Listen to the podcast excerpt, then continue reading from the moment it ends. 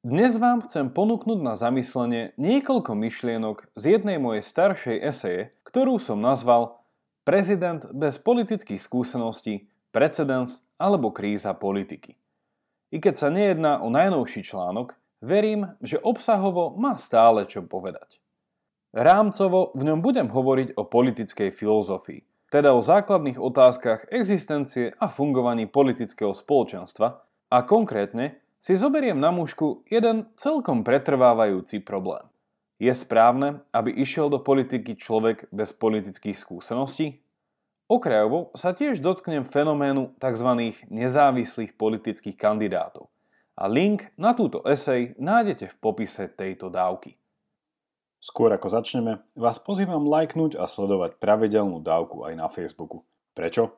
Okrem dávok tam nájdete aj bonusový obsah a v prípade rozhovoru Môžete hostke alebo hostovi vopred položiť vlastnú otázku. Ak ste náš podcast už lajkli, čo tak o ňom aj dnes niekomu povedať.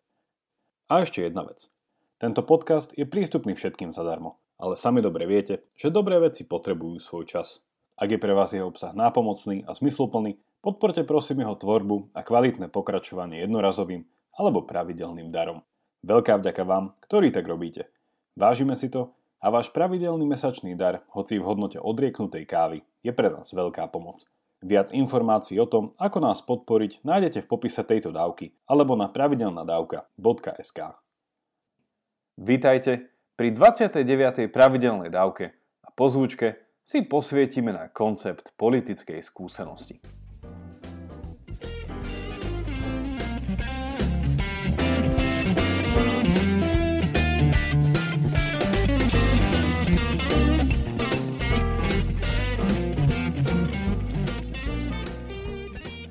Prezident bez politických skúseností, precedens alebo kríza politiky. Táto esej sa týka otázky, či je dobré, aby bol na prezidentskú funkciu zvolený občan bez politických skúseností. Autor sa bude snažiť obhájiť tvrdenie, že prezidentom by sa nemal stať niekto, komu je táto skúsenosť cudzia, pretože sa tým deformuje význam politiky ako takej a pôvodne uznávané politické hodnoty strácajú v očiach voličov význam.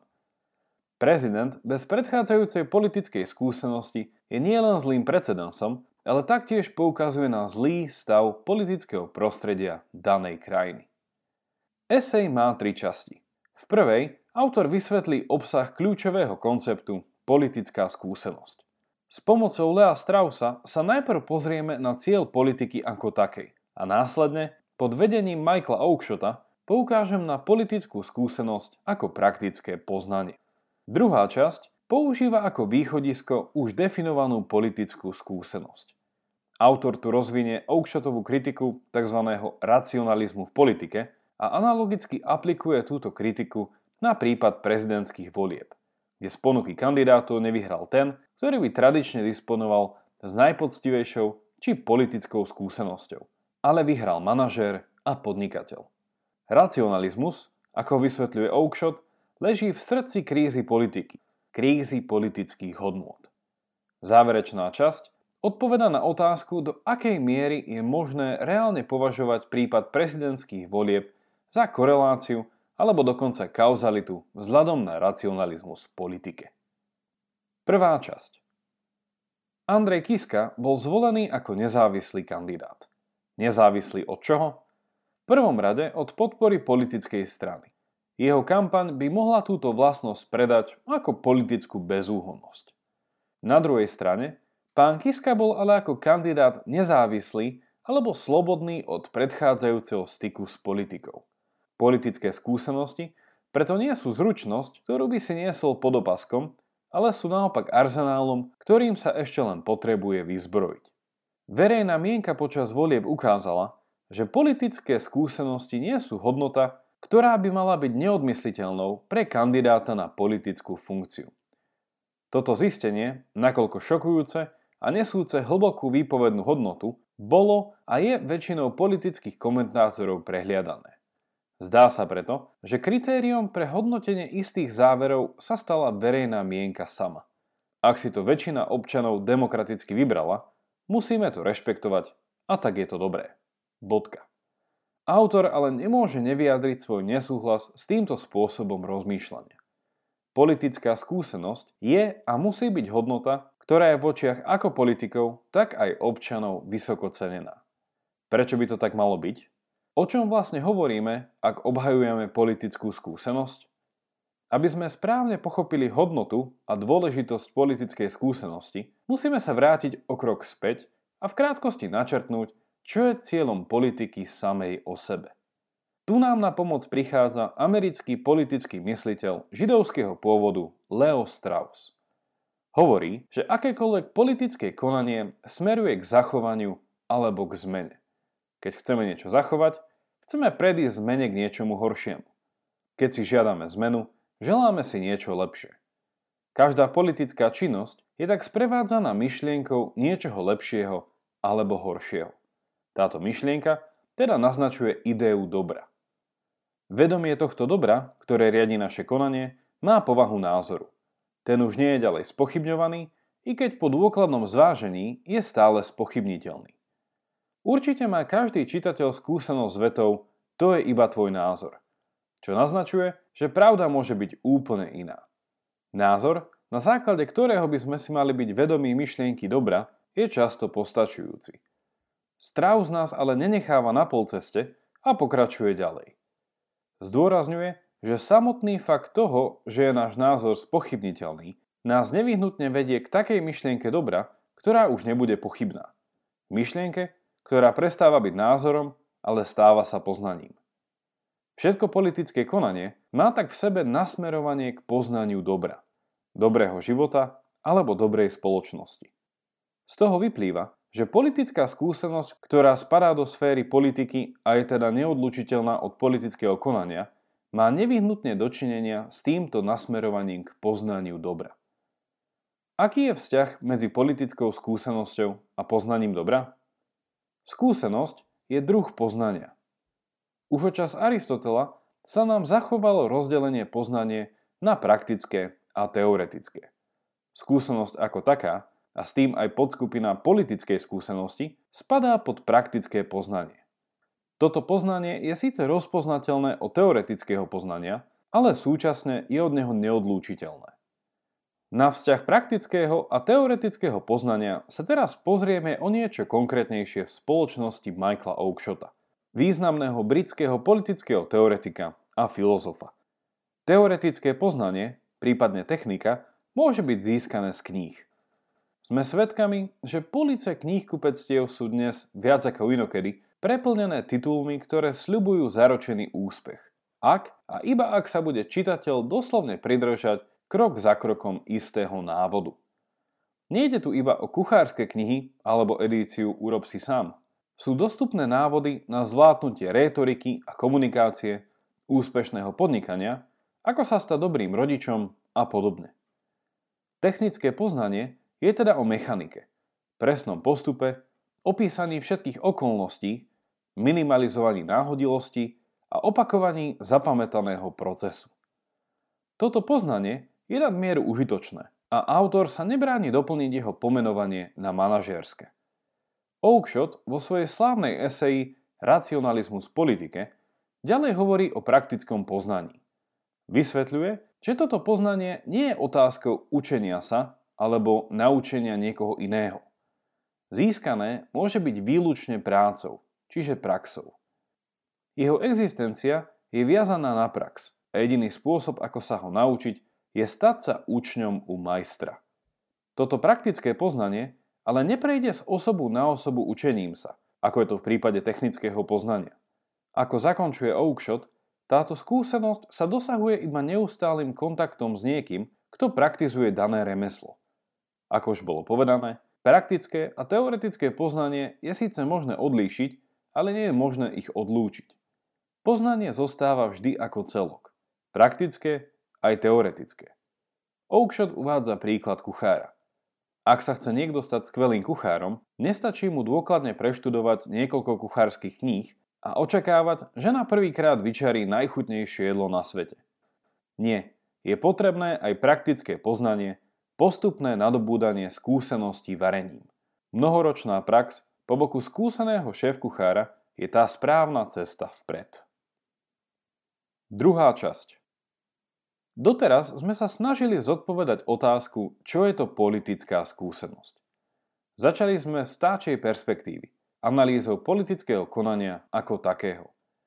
Priviedlo nás to k záveru, že politické konanie je podriadené názoru na myšlienku dobra, ktorá smeruje k nespochybniteľnému poznaniu dobra, dobrého usporiadania spoločnosti. Tiež bolo vysvetlené, že politická skúsenosť je istým druhom poznania – konkrétne poznaním praktickým. Praktické poznanie sa bez technického nepohne ani na krok a preto je politická skúsenosť nevyhnutne prepletená aj politickou technikou alebo politickým manažmentom. Zjednodušene povedané, politická skúsenosť je o tom, čo robiť a politická technika je zase o tom, ako to robiť. Posuňme sa teraz do druhej kritickej časti tejto eseje. Autor tu poukáže na možné implikácie doterajšej analýzy politickej skúsenosti v spojitosti so zvolením za prezidenta občana bez politickej skúsenosti, ale s bohatým manažérským poznaním. Kľúčom ku kritike bude priama aplikácia hlavného argumentu Oakshotovej eseje Racionalizmus politike. Pod pojmom racionalizmus sa dá predstaviť mnoho vecí a preto je dôležité pridržiavať sa tej, ktorú predkladá Oakshot Inak riskujeme stratu logickej konzistencie, ktorá by bola pre tento argument smrteľná.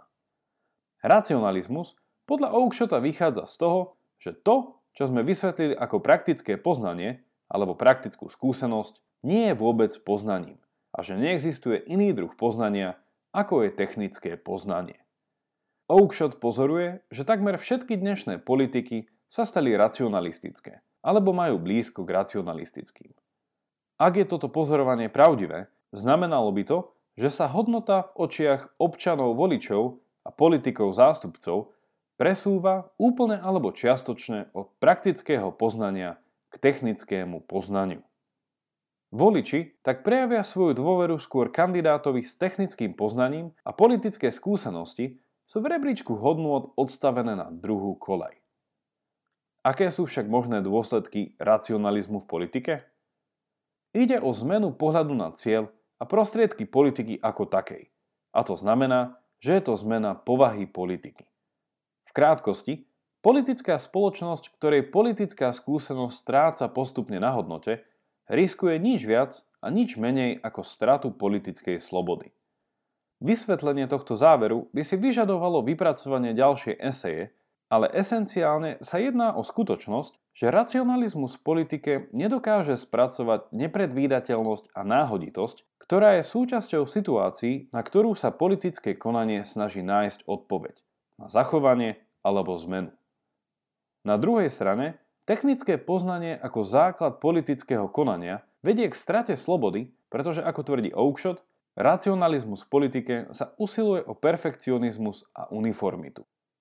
Ich kombinácia je pre spoločnosť, ktorá má za cieľ ľudskú prosperitu a rast smrteľná. Inými slovami, ak praktické poznanie stratí svoj zmysel a dôležitosť, hrozí riziko, že občania začnú vnímať štát ako firmu, na ktorej čele by mal byť schopný manažér, nie politik. Čitateľ, ktorý by ale akceptoval paralel medzi štátom a firmou, musí následne logicky súhlasiť aj so skutočnosťou, že ich spoločným cieľom je vytváranie zisku a najlepším nástrojom na risk management je analýza nákladov a benefitov. Utilitarizmus ako morálna teória stojaca sa týmito úvahami je nepriateľný a zavrhnutia hodný. Tretia časť Poctivý čitateľ oprávnene stavia pred autora záverečnú otázku. Je prípad prezidentských volieb takýmto prípadom racionalizmu v politike, ako ho identifikuje Oakshot? Autor sa domnieva, že do určitej miery je možné uvažovať o tomto prirovnaní ako o kauzalite, nielen ako o korelácii. Zdá sa, že prezidentské voľby do značnej miery ukázali posun zo strany voličov v ich vnímaní politických hodnôt. Manažérske a politické predpoklady sú kandidáta na politickú funkciu cenené viac ako politické skúsenosti. Voči tejto esej môže byť právom vznesená námietka, že na Slovensku prezident nemá takú veľkú úlohu vo veci formovania politickej spoločnosti a jeho funkcia je čisto reprezentatívna až manažérska.